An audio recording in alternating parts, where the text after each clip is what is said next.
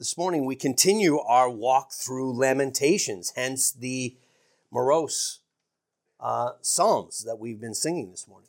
Songs of lamentation, indeed.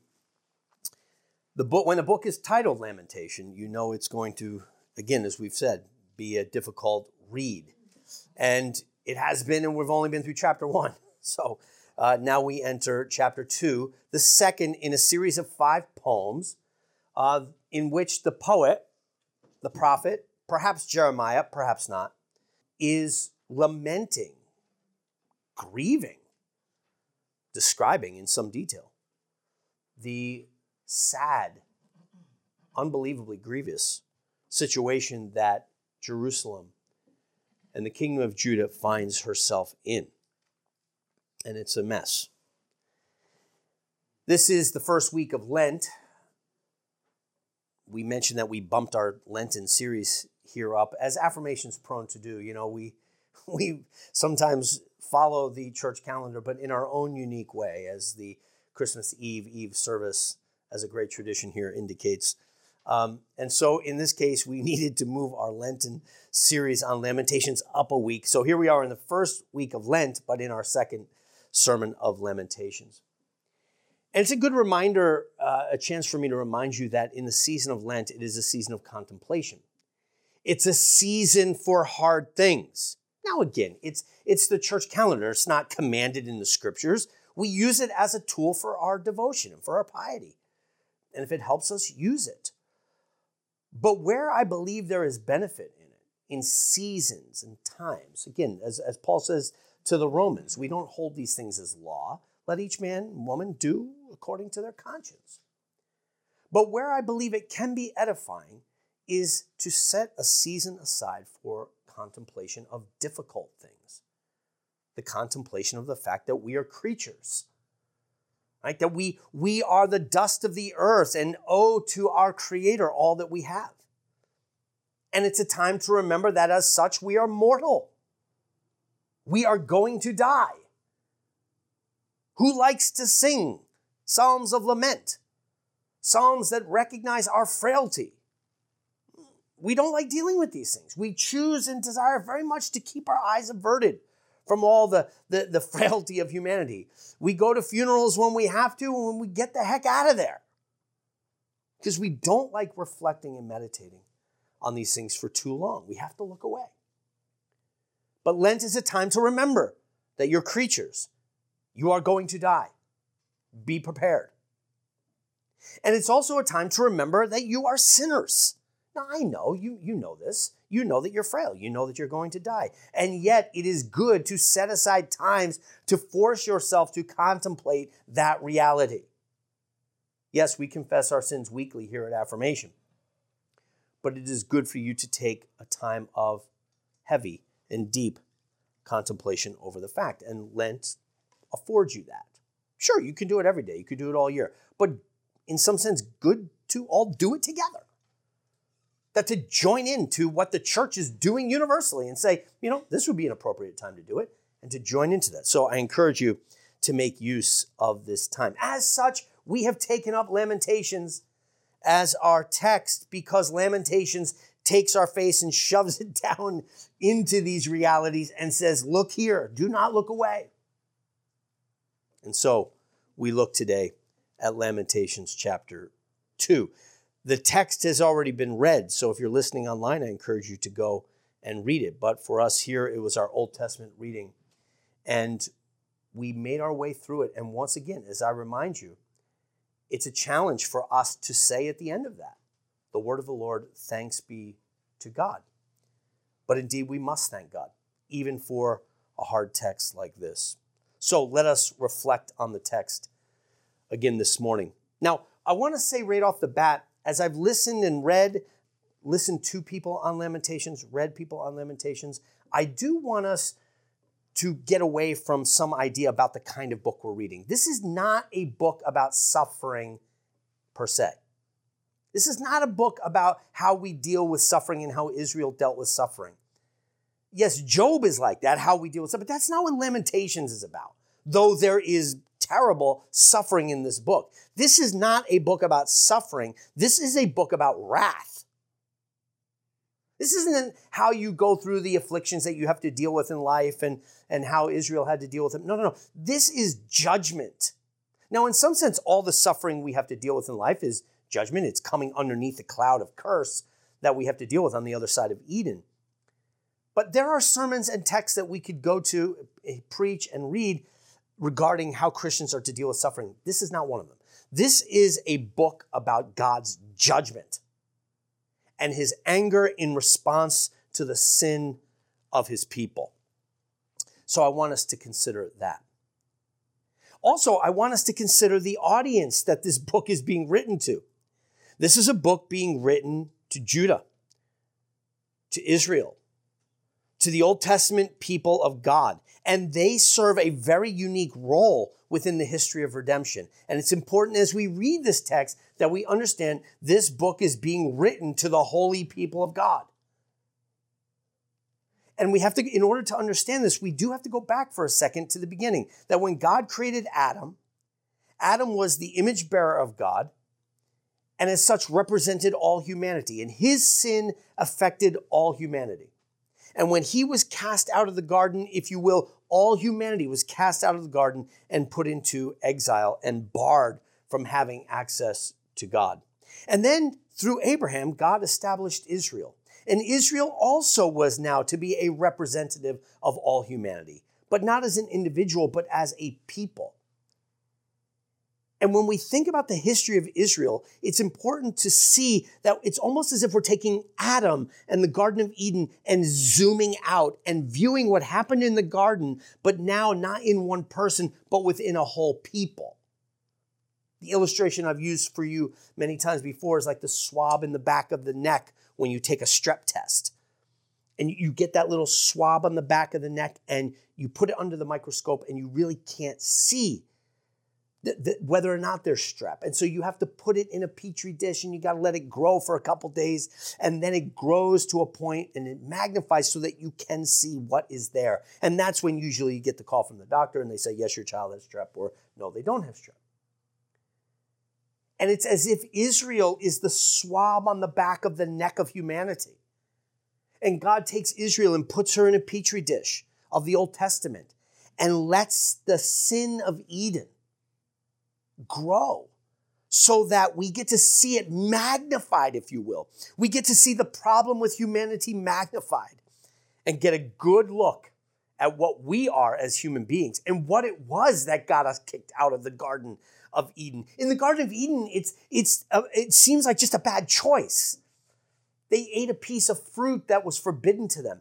But in the magnification of Israel, we see it in a series of choices, in habits, in disordered affections, in the choosing of other lovers, as we thought about in the text last week, in idolatry, in outright rejection of God, and in his place, other nations and the gods of other nations and the, the welfare of other nations. We want to be like the other nations.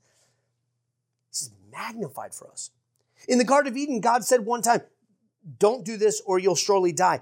In the story of Israel, it's the voice of God through prophet after prophet after prophet after prophet telling them, don't do this, don't do this, don't do this, don't do this. And they continue to do it and do it and do it and do it. It's, it's magnifying for all of us to see what is our nature the nature of Adam in the garden and the nature of us all. And as such, the wrath and judgment that comes down on them is a statement for all the world to hear. But as such, again, this we're not at the end of a story here. We're at the middle of a story. And as we'll get to in the end, this story is moving toward Christ, the true Israel, and the true Adam, who will bring these things and reconcile them all in a way that in this dark moment in Lamentations, I'm not even sure we could anticipate at this point. Well, I want us to break this text this morning, chapter 2, uh, down into a couple things. First, in the first several uh, uh, verses, verses really 1 through 10, we have the prophet's observation and his, I mean, his grief. He, he's observing the situation on the ground, namely the utter destruction of Judah and Jerusalem, the holy city, the temple of God, the people of God, and he is bemoaning it. He's declaring it for us to hear. And I don't know, we're, we're not going to read it all again, but I wonder as it was read, what did you hear? There's too much here to take all in at one time, but certain things caught your ear. They, they held up your attention while I was reading. If not, I encourage you to go back and read it again. But I can tell you what caught my ear in reading it, and each time I read it was the personal pronoun that is not just given once or twice in this text, but that is just like a drum being beaten. How the Lord has covered the daughter of Zion with a cloud in his anger. He cast down from heaven to the earth the beauty of Israel and did not remember his footstool in the day of his anger. The Lord has swallowed up and has not pitied all the dwelling places of Jacob. He has thrown down in his wrath the strongholds of the daughter of Judah. He has brought them down to the ground. He has profaned the kingdom and its princes. He has cut off in fierce anger every horn of Israel. He has drawn back his right hand from before the enemy. He has blazed against Jacob like a flaming fire, devouring all around. Standing like an enemy, he has bent his bow and his right hand like an adversary. He has slain all who were pleasing to his eye. On the tent of his daughter, uh, the daughter of Zion, he has poured out his fury like fire. The poet in this poem laments the situation on the ground, but what overwhelms him in the moment is the one who's doing it. He, he did, he could have written this another way. He could have said, Oh, Jerusalem, how bad Babylon did this and Babylon did that, and Nebuchadnezzar came in here, and then the Babylonians came in like locusts, and they did this and they did that. But that's not what he says. That's what happened. The Babylonians came in like an army of locusts, storming over the wall, flooding into their houses, obliterating everything, uh, uh, um, running a siege against the city as you hear in here, starving them out. But that's not what the poet sees. And here it takes the eye of the prophet, it takes the eye of the theologian, it takes the eye of the poet to see in the Babylonian hordes and amidst all the chaos of the Babylonian invasion, to see in that the hand of God Himself. And maybe those who are deluded and who are in the midst of it don't see it. It feels like a political crisis. It, it feels like an economic crisis. It feels like a meltdown in foreign policy. It feels like, I don't know what it is. But the poet sees he, he, he, his has done this. And really, very, very disturbing language of course, all this and what the Lord has done, profaning his kingdom and his princes and so forth. But maybe most painful of all is in verse 5. The Lord was like an enemy. The Lord was like an enemy. He has swallowed up Israel. He has swallowed up all her palaces. He has destroyed her strongholds and increased mourning and lamentation in the daughter of Judah. God has turned his fierce anger toward his people and become unto them an enemy. And that is a disturbing reality for us to even contemplate the enmity of God. But again, it's important for us as we stand in the midst of this text to look back and ultimately to look forward. This text reminds us of the horrible realities of sin, that what sin has done, Adam's sin and Israel's sin, and therefore all of our sin, in its microcosm and in its macrocosm. What sin has done is made God, our creator, our Father, our enemy. This is a concept I think that we, we modern human beings just can't even fathom the idea that God would be an enemy to us. But Paul says in Romans 5, that while we were enemies, God loved us and sent his son for us. But don't ignore that first part. There was a time when we were enemies of God. And that's what sin has done. It has set everything upside down. God created man in his image to reflect his image and to be the radiance of his glory. And in our sin and rebellion, we have made God an enemy of ours. We became his enemy and we made him our enemy. That that is what sin did. And when you hear the promise in Genesis 3, when God says, I'm going to set everything right, right? The first promise of the gospel in Genesis 3:15, the language is one of enmity. He says to Satan now, and I will put enmity between you and the woman, and between her seed and your seed.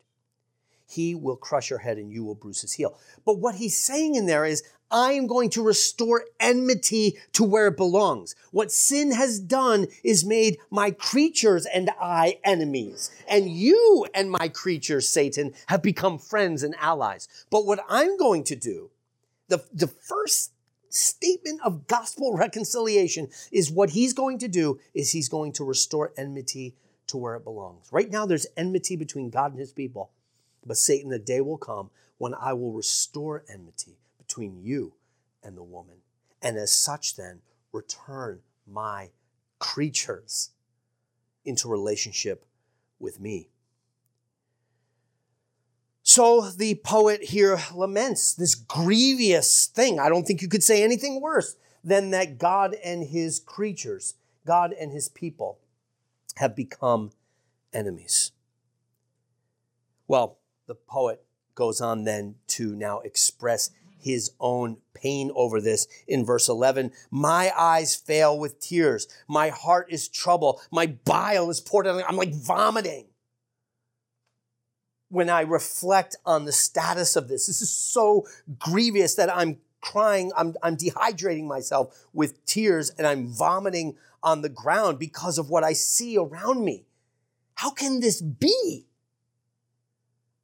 That the people of God are in this kind of condition. Everything's being torn down. The people are starving to death. And as we heard, even, even, even cannibalizing their own families because of, of the, the hard starvation.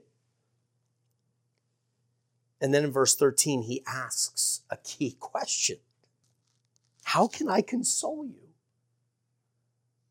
Like, what, what is there that I can say? What is there that I can do that can possibly bring any relief to this? How can I console you? To what shall I liken you, O daughter of Jerusalem? What shall I compare with you that I may comfort you, O virgin daughter of Zion? For your ruin is spread wide as the sea. Who can heal you? There's the question of the whole poem. Who can heal you? Who can undo this? This seems so grievous and so disastrous, it seems beyond consolation. It seems beyond healing. And the poet is grieving it and leaves out a question for us, the reader, to wonder is there anyone that can heal? Is healing even a possibility in these circumstances? Now, you know, spoiler alert, you, you, you know the answer to this question. But we can feel ourselves within the depths of the poet's despair. Is there any consolation? Now, what is their need? What is the problem? He goes on in verse 14 to describe the, the need they have. Here, Israel, here's your problem. Your prophets have seen for you false and deceptive visions. You have been led down a road of darkness. You have been sold a bill of goods, Israel. This is the world of hurt that you're in. Your prophets have betrayed you. Just like in 1 Thessalonians, our word of exhortation today, 1 Thessalonians 5. Right? They say to you, peace and safety. It's all going to be fine. Don't worry, don't worry. This is just a bump in the road. Every kingdom goes through this. It's all going to turn out fine. Right elsewhere in Jeremiah, he says, Beware of those who say peace, peace, when there is no peace. And here, the, the author of Lamentations, the poet, is saying, This has been the problem for you. They have deceived you with their visions, telling the kings what they want to hear, because those are the only prophets that actually make it. Because the ones who speak honestly, you get rid of them. Who the heck wants that prophet? You don't want that prophet. Prophets learn pretty quickly, unless they're really faithful. What gets you promoted and what gets you fired, you know? I have to think about this even as a boss myself. It's like, you got to be careful because a person comes to you and complains about something. It, this is going to be a revealing moment for the whole company. Bite that person's head off.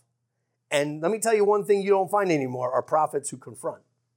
You find a lot of prophets, uh, prophets who kiss your butt and tell you, hey, well, boss, everything's going great. Because they saw what happened to the last prophet who told you, hey, we got a problem here. This, this policy you did did not work out well. And that person got their head chopped off. Everybody else gets the message really quickly. And this is what happens within these kingdoms. The prophets learn pretty quickly and they come all with everything's rainbows and butterflies and it's all going to be fine. Peace, peace, but there is no peace. And Israel, that has cost you. You need a prophet. You need a prophet who will preach the truth to you. You need a prophet that will uncover your sins for you and who will tell you what the real problem is, even though it's hard. And I'm telling you, brothers and sisters, that's why we're studying Lamentations. Let the prophet and the poet of Lamentations be that for you, an honest prophet who can say, no, no, no, don't look away. Don't look away. I know this is a hard text. I know you don't want to say thanks be to God at the end of this text, but look here. This is the reality that humanity suffers under. Do not look away. And so we have the problem. Their prophets, their priests, and their kings. Remember, earlier in the text, it tells us their priests and their kings are gone. Their kings have now been cast out to the nations. They've failed in leading. Their priests have been spurned by the Lord. So, all three of these key figures the prophets, the priests, and the kings uh, a, a group of three that we as Christians know very well because they point forward to the work of our Savior, have all failed them and now to the Lord are nothing. And here Israel is like a ship at sea, absolutely rudderless, no leadership, and been kicked to the curb. So the call in verse 18. So what do we do? The heart cried out to the Lord, O wall of daughter of Zion, let tears run down like a river day and night. Give yourself no relief. Give your eyes no rest. Arise and cry out in the night at the beginning of the watches. Pour out your heart like water before the Lord. Lift up your hands toward him for the life of your young children who will faint from hunger at the head of every street. Turn. Do not be angry at Babylonians right now. See with the poet what's happening here, the judgment that the Lord is inflicting, and turn and weep and wail to the Lord. Confess your sins to Him. And then finally, the poet turns to the Lord. So first he just expresses the problem on the ground. Then he then he opens his own heart and, and, and speaks, you know, about his own feelings and his own misery over these things. But then in verse 20, he turns to the Lord. And we have this same call in, in the first poem Behold, O Lord. And in verse 20, see, O Lord, and consider. Here's his prayer to the Lord Lord, look. As I'm telling the people not to look away, Lord, I'm asking you not to look away. But see this desolation that has been wrought upon your people. See, O Lord, and consider to whom have you done this? Notice he he does not back off. It's not like when he's talking to Israel, it's like he did this, he did this, he did this. But now when he talks to the Lord, he's like, look what the Babylonians have done. Now he's consistent. Lord, look what you've done. And look at the one to whom you've done it. And then he, he uses an amazing word in that third line. See, O Lord, and consider to whom you have done this. Should. Should the women eat their offspring? The children they have cuddled? Should the priest and the prophet be slain in the sanctuary of the Lord? Notice he's asking the Lord this ethical question. He's asking the Lord a question of appropriateness. Lord, is this right? Is this fitting? This doesn't appear to be fitting, Lord. Now, this, this question and this word is on my mind because I'm reading with my sophomores. We're, we're, we're right at the point of the forming of the Nicene Creed in, in my church history class. Well, now we're, we're past that. But, um, and we're reading Athanasius's book on the incarnation. And it's a joy to read with the kids. It's a challenge, but it's a joy. And Athanasius, St. Athanasius, who's there at the Council of Nicaea, he's really the hero of the Council of Nicaea in 325. Athanasius is arguing with a man and trying to argue why, in fact, the incarnation needed to happen. And one of the arguments he makes, the first argument he makes is that, you know, basically God, God had a dilemma of being merciful and just, and how do you reconcile these two things? And he shows how really it's only in the incarnation that God could reconcile these two things. But then he goes, but here's a second dilemma, he tells his, his, his reader. And the argument he uses here is one of fittingness. He says it's not fitting that God would make a creature and bestow his image upon them and then just destroy them. And so God creates man in his image, but then man sins. But what is God to do? And the, the language Athanasius uses for this is one of fittingness, that it's not appropriate. It would not, it doesn't seem right or fitting that God would just crumple up his, his image bearer and throw him away and say, well, forget that. That's the kind of God he is. That's not fitting and appropriate. And here, here, the, the prophet picks up on this language. Lord, is this the way it should be? Now, he's not questioning a matter of justice. Absolutely, this is just. That's not the question the prophet's asking. The prophet is saying, Lord, this just doesn't seem fitting. It, it doesn't seem consistent with, with who you are and how you have promised your people and how you have loved your people that, Father, you would create women and they would eat their own children out of such desperate starvation. Lord, it doesn't seem fitting that your priests would be slain in the sanctuary. And indeed, it's not. And we know it's not ultimately fitting for God to leave the situation like this because he does not leave it like this.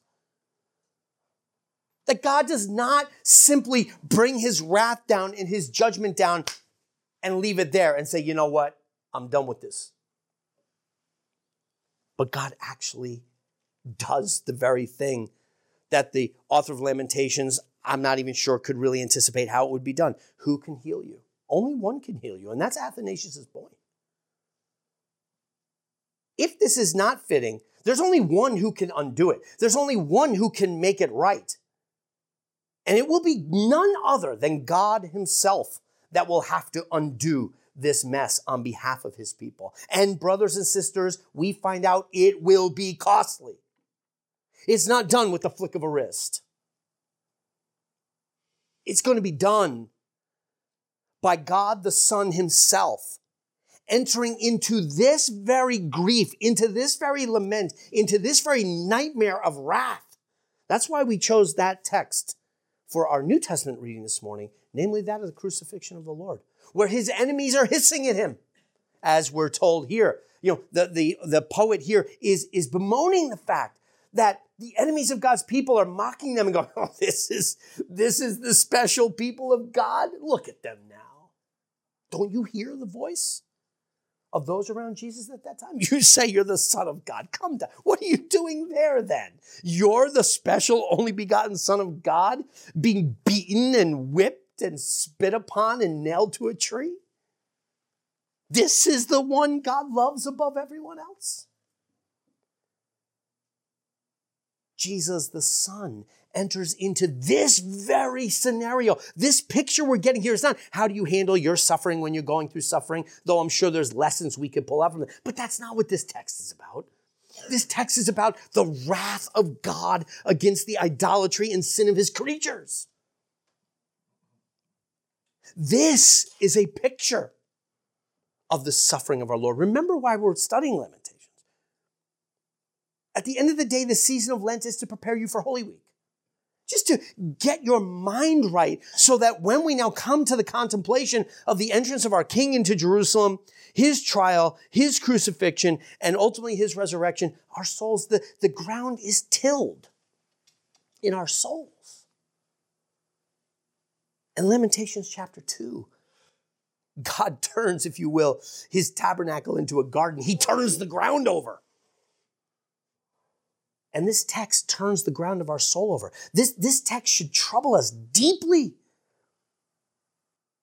It should make our knees a little wobbly, as we thought about in 1 Corinthians 5, because you deserve no less than this. Eating your own children is, is, is, is mercy compared to what you deserve and what I deserve.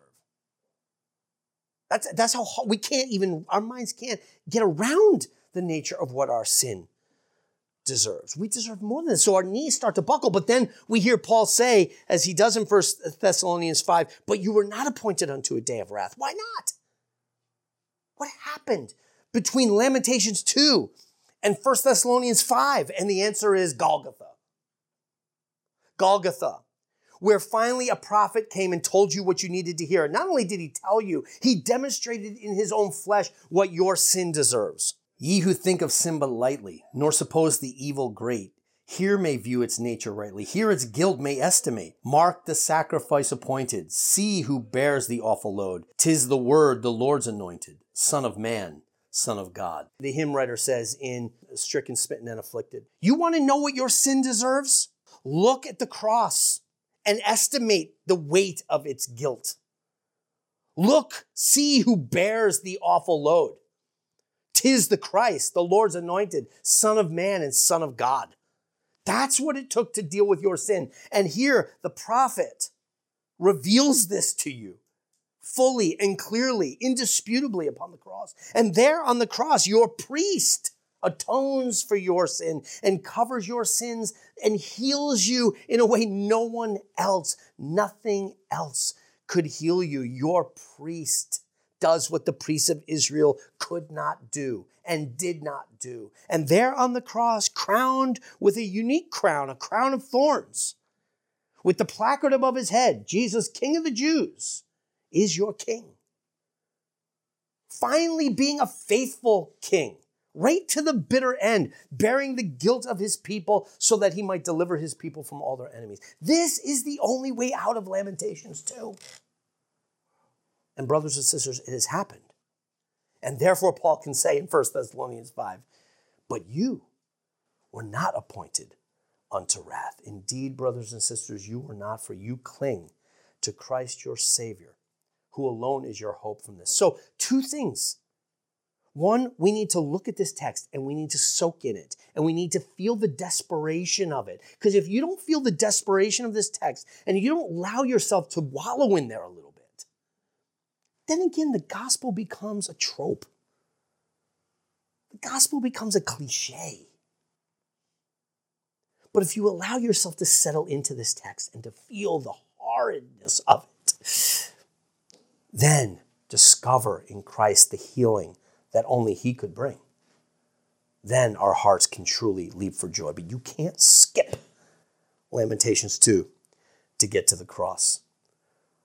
So, brothers and sisters, I charge you read Lamentations 2 again today, and with the prophet, feel the angst, but then look through it to the end of the story that you know well in Jesus Christ. Let's pray. Heavenly Father, Lord, don't let us look away, we pray. Our sins deserve more than even these shadows and types that we see in a difficult and challenging and horrid text like this. But you have placed this book in your holy word that we might read it, that we might see it, that we might meditate upon it. that it might prepare us for the coming of our Savior, for the celebration of our Savior. So we ask that you would do that work in our hearts this week. Prepare us to celebrate together the death and resurrection of our Lord, our prophet, our priest, and our king, and the healing that he alone could bring. We thank you, Lord, that you did not find it fitting that we, your creatures, should perish, but that you sent your only begotten Son into the world that all who believe and trust in him might not perish, but have everlasting life. We give you thanks in his name. Amen.